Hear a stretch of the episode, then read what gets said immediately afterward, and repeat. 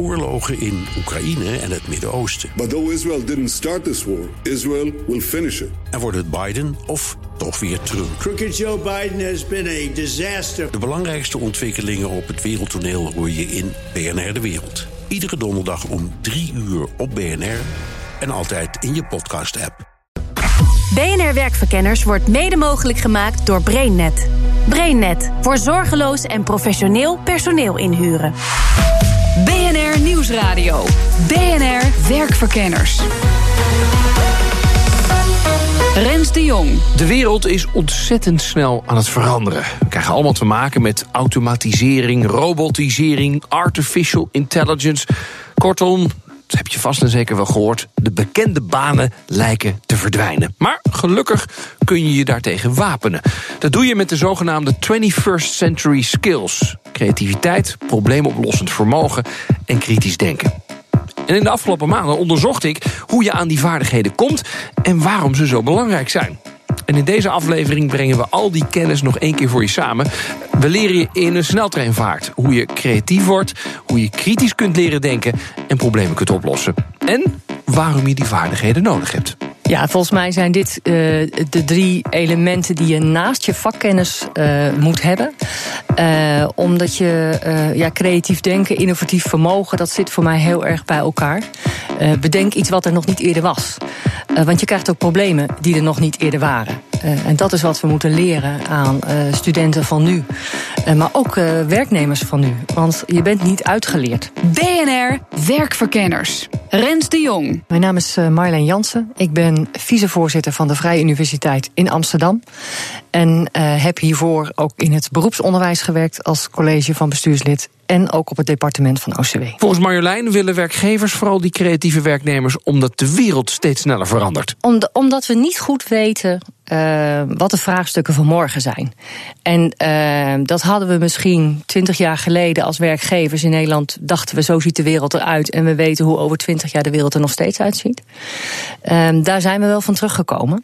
Uh, en dat betekent dat we hulp, eigenlijk is het een hulpvraag aan werknemers. Help mij te bedenken wat het probleem van morgen is, maar vooral wat de oplossing daarvan is. Ja, we hebben dus creatieve geesten nodig om de problemen van morgen op te lossen.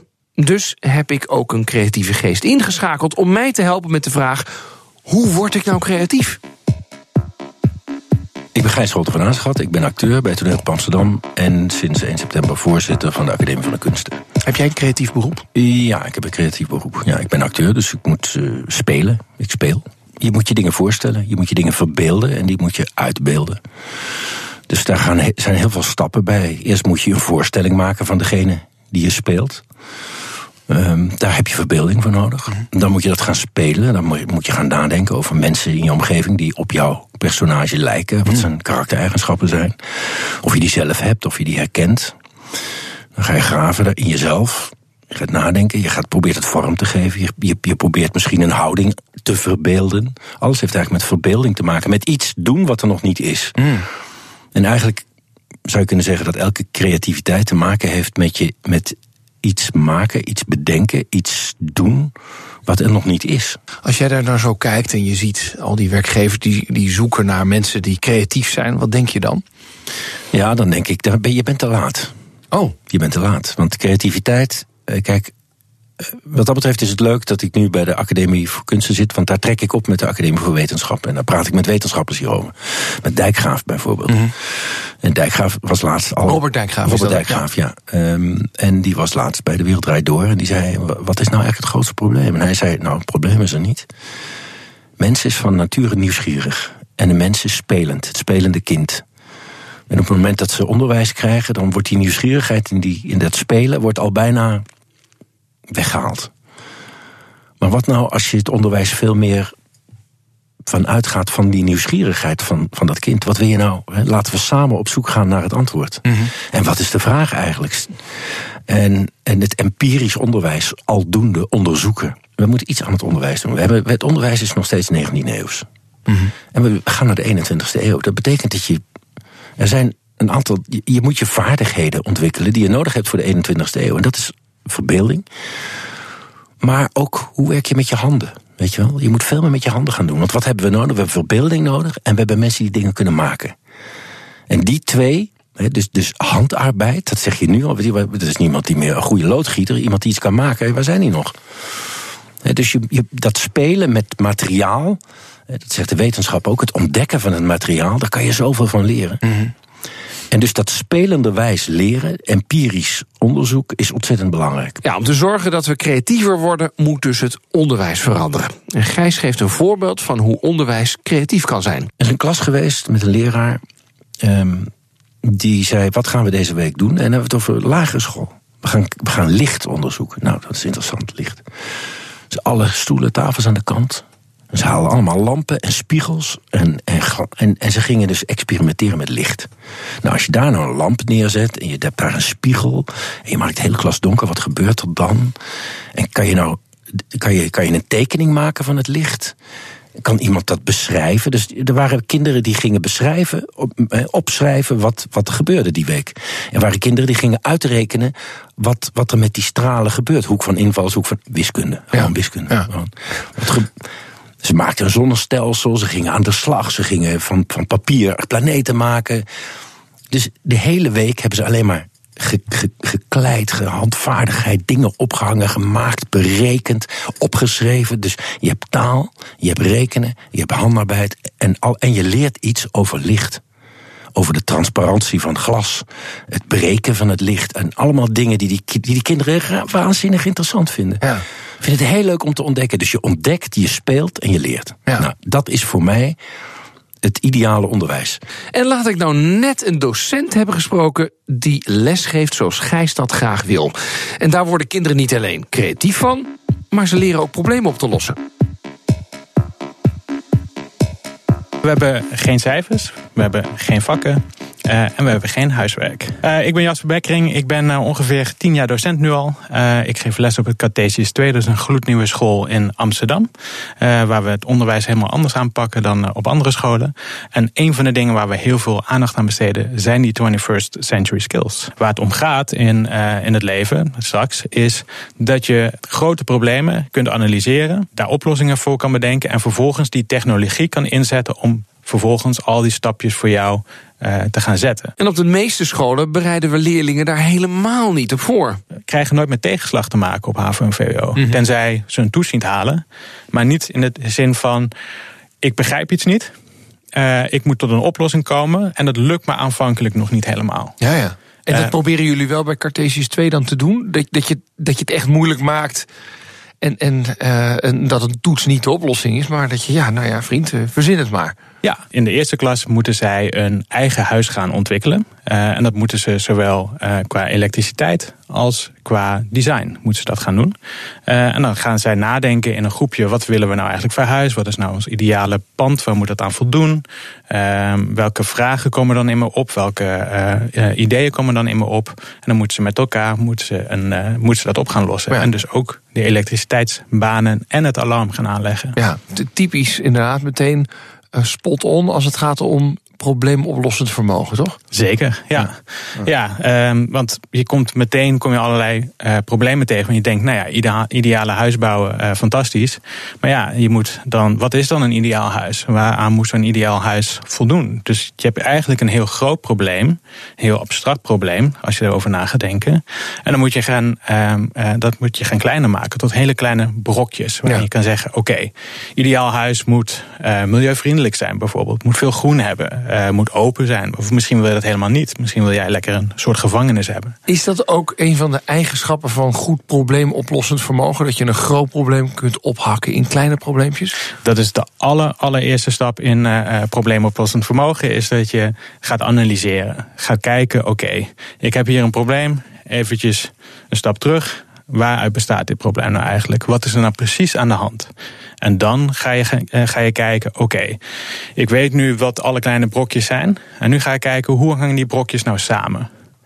En als je dat weet, wat de samenhang is tussen al die uh, elementen, dan kun je verder gaan met uh, kijken van oké, wat is dan de beste manier om hier uh, antwoord op te geven op dit probleem. In principe is ieder probleem kan je op via dezelfde stappen kun je die oplossen van analyseren, vervolgens bij elkaar gaan brengen wat bij elkaar hoort. Abstraheren. En dus een stukje afstand nemen van oké, uh, zit het nou goed in elkaar? En dan vervolgens de creatiefste en de beste oplossing erop loslaten. En dan vervolgens, als het niet werkt, weer terug.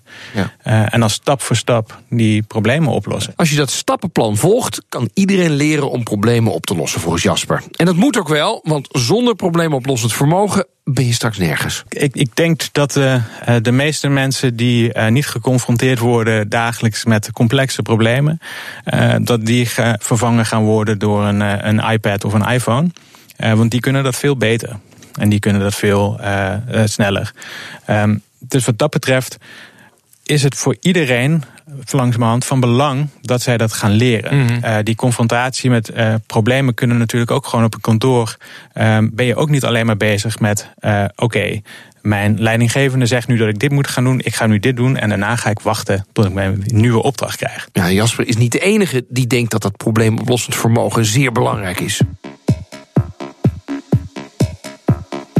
Het helpt jou om te gaan met nieuwe situaties, uh, nieuwe uh, uitdagingen waar je voor staat, nieuwe taken die je op je moet nemen. Ik ben dus Didier Fouarge, uh, onderzoeker aan de Universiteit Maastricht bij het Research Centrum voor Onderwijs en Arbeidsmarkt. En een van mijn specialismen is onderzoek naar vraag en aanbod van vaardigheden. Ik heb gekeken naar de ontwikkeling van de werkgelegenheid en de vraag naar arbeid van de laatste twintig jaar. En als je naar die ontwikkelingen kijkt, dan zie je dat de werkgelegenheid het sterkste gegroeid is in die beroepen waar het probleemoplossen vermogen belangrijk is. En dat duidt erop dat de werkgevers steeds meer op zoek zijn naar dit soort vaardigheden. De banen die uh, een groot beroep doen om het probleemoplossen vermogen van mensen en de sociale vaardigheden van mensen, dat zijn de sterkste groeiers. Niet alleen in werkgelegenheid, maar ook in termen van de loonontwikkeling. Meer kans op een baan en meer salaris dus. En dan hoef je alleen even te leren problemen op te lossen. Maar hoe je dat dan doet, dat hoor je zo meteen. BNR Nieuwsradio. BNR Werkverkenners. Om verzekerd te zijn van een baan in de toekomst moet je zorgen dat je de zogenaamde 21st century skills onder de knie hebt. Creativiteit, kritisch denken en probleemoplossend vermogen. En om problemen te leren oplossen is het een goed idee om te leren programmeren, vindt Saskia Brandt-Gruwel, hoogleraar onderwijskunde aan de Open Universiteit. Programmeren is toch een, een, vaardigheid waarbij, weet je, de basis ook, is ook een probleem. Uh, dus je moet een bepaald probleem oplossen en dat doe je door, uh, door te programmeren. En ook dan heb je, uh, ja, ze moeten in stappen denken, want ze moeten goed kunnen abstraheren. Je moet dan uiteindelijk van dat wat je wil programmeren, hè, al is het maar een klein gametje of iets dergelijks, want daar, daar stoeien leerlingen dan vaak mee. Ze, ze moeten op een bepaalde manier kunnen abstraheren en dan moeten ze kunnen omzetten in een andere taal. Dus dat moet je modelleren. Nou ja, dan, dan laat je dus een, een code die je hebt gemaakt uh, dat laai, die, die, die laat je dan lopen, zal maar zeggen. En dan blijkt het niet goed te zijn. Dus je moet kunnen debuggen en je moet het goed kunnen ordenen. Dus er zitten allerlei vaardigheden onder die uh, toch maken dat je iemand heel uh, vanuit een probleem analytisch leert denken. Mm -hmm. En uh, ik zou denken, zeker in deze tijd, is, is zeker dat programmeren ja, belangrijk om daar meer van te weten. Want het is ook overal om ons heen. Hè. Alles uh, is geprogrammeerd. Nou ja, weet je, je zit achter internet, maar daar zit Google achter. Nou, je wil niet weten hoeveel regels code daar wel niet achter zitten. Heeft u zelf al leren programmeren? Uh, nou, een, een, beetje, maar niet zo heel veel. ja, dat, dat, dat maakt het dus ook wel weer interessant, hè? Want dat, we hebben het altijd uh, uh, over deze 21st century skills, grijpen we elke keer weer terug naar het onderwijs. Zeggen we altijd van ja, de jongeren die ja. moeten dit gaan leren. En wij houden onszelf een beetje buitenschot. Ja, en dat is Saskia wel weer met mij eens. Want banen veranderen in razend tempo. Het gaat sneller. Het is niet meer, ik ben de meubelmaker en ik maak mijn meubels. En uh, dat zou er dus voor ja. pleiten omdat, uh, uh, ook al als je aan het werk bent, hè, als je nu al een baan hebt, ja, dat, je dat, dat, je dus, dat, je, je, dat je daar dus ook aan gaat werken. Ja, maar ik denk dat dat ook gebeurt hoor. Want je ja? ziet ook in het kader van levenslang leren. Uh, uh, wordt er ook van werknemers veel meer gevraagd om steeds bij te leren en, uh, en verder uh, te ontwikkelen. En ook, ook dan leren mensen dit soort dingen. Misschien dan niet zozeer ja, ik vind, dat, ik, vind dat ik, ik vind dat eigenlijk altijd nog heel bedroevend weinig. Mensen die werken zitten in een bepaalde situatie en moeten daarin doorgroeien vaak. Ja. Tenzij je echt een switch maakt van de ene baan naar de andere. En, en dan zie je echt wel dat mensen ook uh, uh, omscholen, zullen zeggen, en, en echt iets anders gaan doen. Maar de vraag is, wat hebben mensen binnen hun eigen werkcontext op dit moment nodig om door te kunnen groeien? En dan uh, ja, zie je toch ook best wel dat mensen daarin stappen zetten, bepaalde dingen doen. En misschien ook best wel problemen leren oplossen, maar dat nog niet zo in de gaten hebben. Hoeveel, weet je, hoe impliciet, expliciet zijn dit soort uh, zaken die je leert? Ik vind dat ook nog vaak lastig hoor, om dat uh, echt te, ja, in zoverre te definiëren. Want mensen die werken leren ook vaak in een informele setting. Dus al volg je geen cursus problemen oplossen, toch leer je het misschien al op het werk, ongemerkt. Dan heb je die vaardigheid al binnen, maar wat er nog ontbreekt is kritisch denkvermogen. En ook dat is steeds harder nodig. Dat komt omdat we in een tijd leven waarin je alles maar zelf moet beslissen. je moet zelf uh, je politieke leider kiezen. Je moet zelf je hypotheek uitzoeken. Je moet uh, zelf uh, je ondernemingsplan schrijven en wel of niet voor jezelf beginnen. Je moet zoveel keuzes zelf maken. Mijn naam is Kees Krijveld. Ik ben een van de oprichters van de Argumentfabriek. En ik ben filosoof en psycholoog. En je hebt dus gids geschreven, gids voor helder denken. Ja, wat is dat voor gids? weg kwijt in je brein, wat is dat? Wat heb ik daaraan? Wat je eraan hebt is, uh, uh, het is een boek over hoe je moet nadenken. Dus uh, niet over wat je zo inhoudelijk allemaal kan bedenken, maar hoe je dat moet doen eigenlijk, denken. En dat is precies wat Kees mij gaat leren. We doen een kleine oefening in kritisch denken. Als er een onderwerp is waarvan jij denkt van nou, 21st century skills ben ik voor of tegen. Ja. Ik weet niet of je voor bent. Ja, ben ik voor. Ben je voor? Ja. Nou, je bent voor kritisch denken. Zouden ja. we hier nu de tegenovergestelde positie kunnen gaan beargumenteren. En waarom is kritisch denken nou uh, elitair gebazel? Ah, ja, je, je draait het gewoon om. Je ja. draait, dan, en dat is een leuke oefening om jezelf uh, bewust te worden van uh, de positie van je, van je Oké, nou, laten we dat ja. proberen. Even dus, dus ik zit even na te denken. Um, uh, waarom is kritisch denken elitair gebazel? Hoezo? Doe eens een argument. kijk, kijk, straks gaan wij uh, met allerlei data die we hebben, et cetera, gaat de computer gewoon zeggen: ja, dit is de goede weg. Daar, daar kunnen wij mensen helemaal niet bij. Um, dus we hebben helemaal geen kritisch denken nodig. Goed want argument. want uh, we hebben geen één iemand moet dat algoritme schrijven. En de rest moet gewoon doen wat die computer zegt. Ja. Is kritisch denken wel iets wat bij mensen past? Dan kunnen computers dat niet veel beter. En als je het over 21st century skills hebt is het überhaupt achterhaald. Ja. Met die hersentjes van ons. Ja, met die hersens, wij, kunnen er sowieso niet bijbenen. Nee. Dus wat we proberen te doen met, met kritisch denken is nog een beetje aanklampen. Terwijl je uh, de, de betere analyses kan straks een algoritme maken. Dus, Doe nog eens een argument. Um, toet, toet, toet, uh, kritisch denken, waarom is het... Um, waarom is het een slecht idee, kritisch denken? Nee, je zegt eerst is je vergelijkt nou, het met... Nou ja, misschien, misschien uh, een ander punt is... Kijk, de vraag is even, moet je het echt leren? Want kijk, waar hebben wij in het bedrijfsleven nou echt last van? Als ik met al die CEO's die ik spreek, die hebben veel meer last van, laten we zeggen, de nee-zeggers. Mm -hmm. Dat is in grote mate aanwezig. Mensen ja. die bang zijn om te veranderen. Ja. Mensen die, ja. weet je, god, dat daar, daar zitten, zitten bedrijven en organisaties helemaal vol mee. Weet je waar we, waar we mensen voor nodig hebben. De ja-zeggers, die ja. hebben we nodig, Kees. Ja, dus dan is je argument dus dat kritisch denken draagt bij aan een negatieve kritische houding. Dat, en we hebben ja. er al heel veel van. Dus ik heb nu en al twee hebben... argumenten. Ja, precies. Ja. En het bestaat al heel veel. Het bestaat al heel veel. Ja. Dus ik heb al drie argumenten tegen. Zeker, ja. ja. En best wel zo op het eerste gezicht steekhoudend, toch? Ja. ja. ja. Nou, dat soort oefeningen zijn dus leuk om te doen. Want op het moment dat je dan in debat moet met iemand die tegen kritisch denken is, ja. dan kan je veel beter al van tevoren nadenken. Oké, okay, maar he, die vergelijking met die computers bijvoorbeeld, houdt die nou echt wel stand? Ja. Is het nou wel een steekhoudend argument? Ik bedoel, het klinkt goed. Maar je weet, jullie weten ook, je weet ook uh, computers kunnen nog echt, helemaal niet echt nadenken zoals wij dat doen.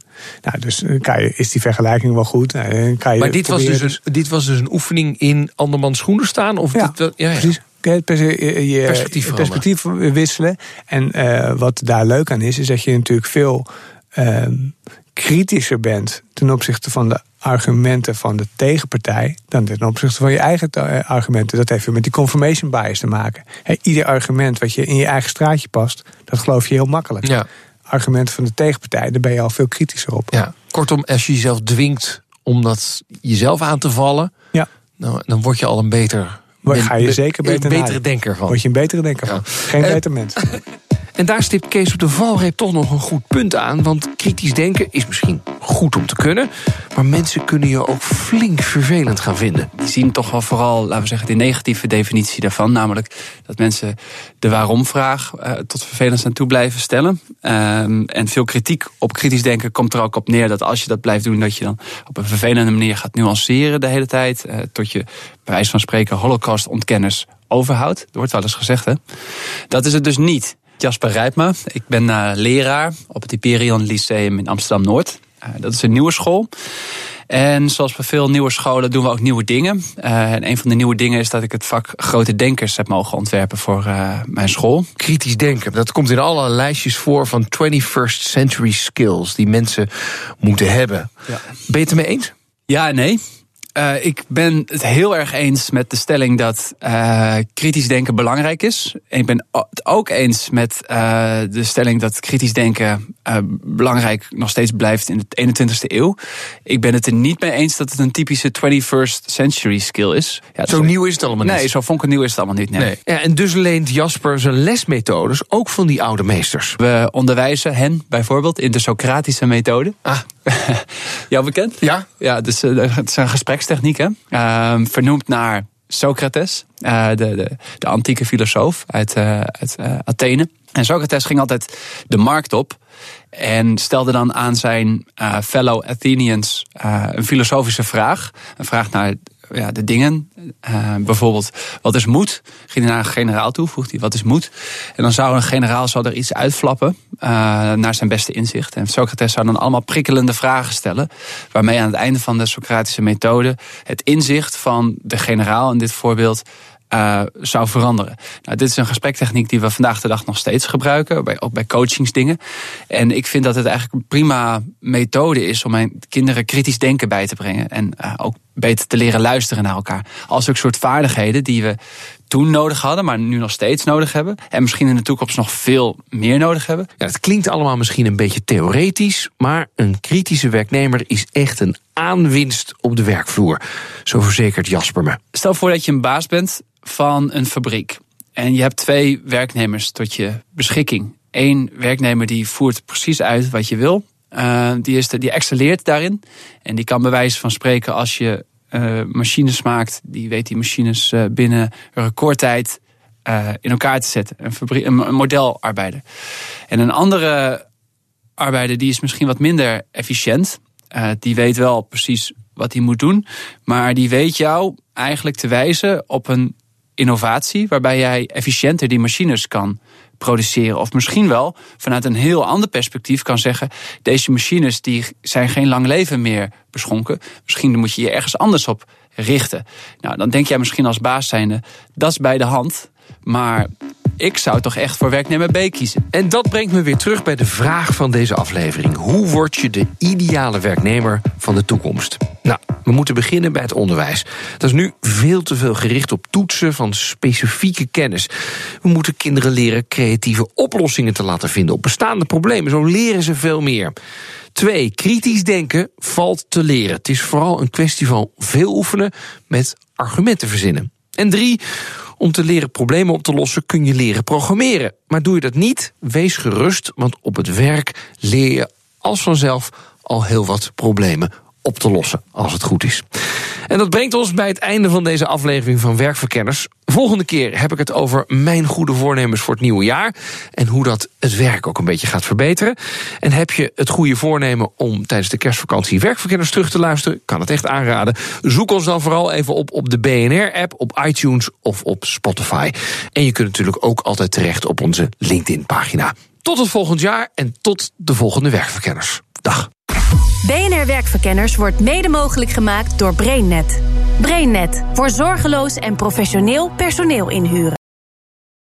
Ook Bas van Werven vind je in de BNR-app. Ja, je kunt live naar mij en Iwan luisteren tijdens de ochtendspits. Je krijgt een melding van Breaking News. En niet alleen onze podcast Ochtendnieuws, maar alle BNR-podcasts vind je in de app. Download nu de gratis BNR-app en blijf scherp.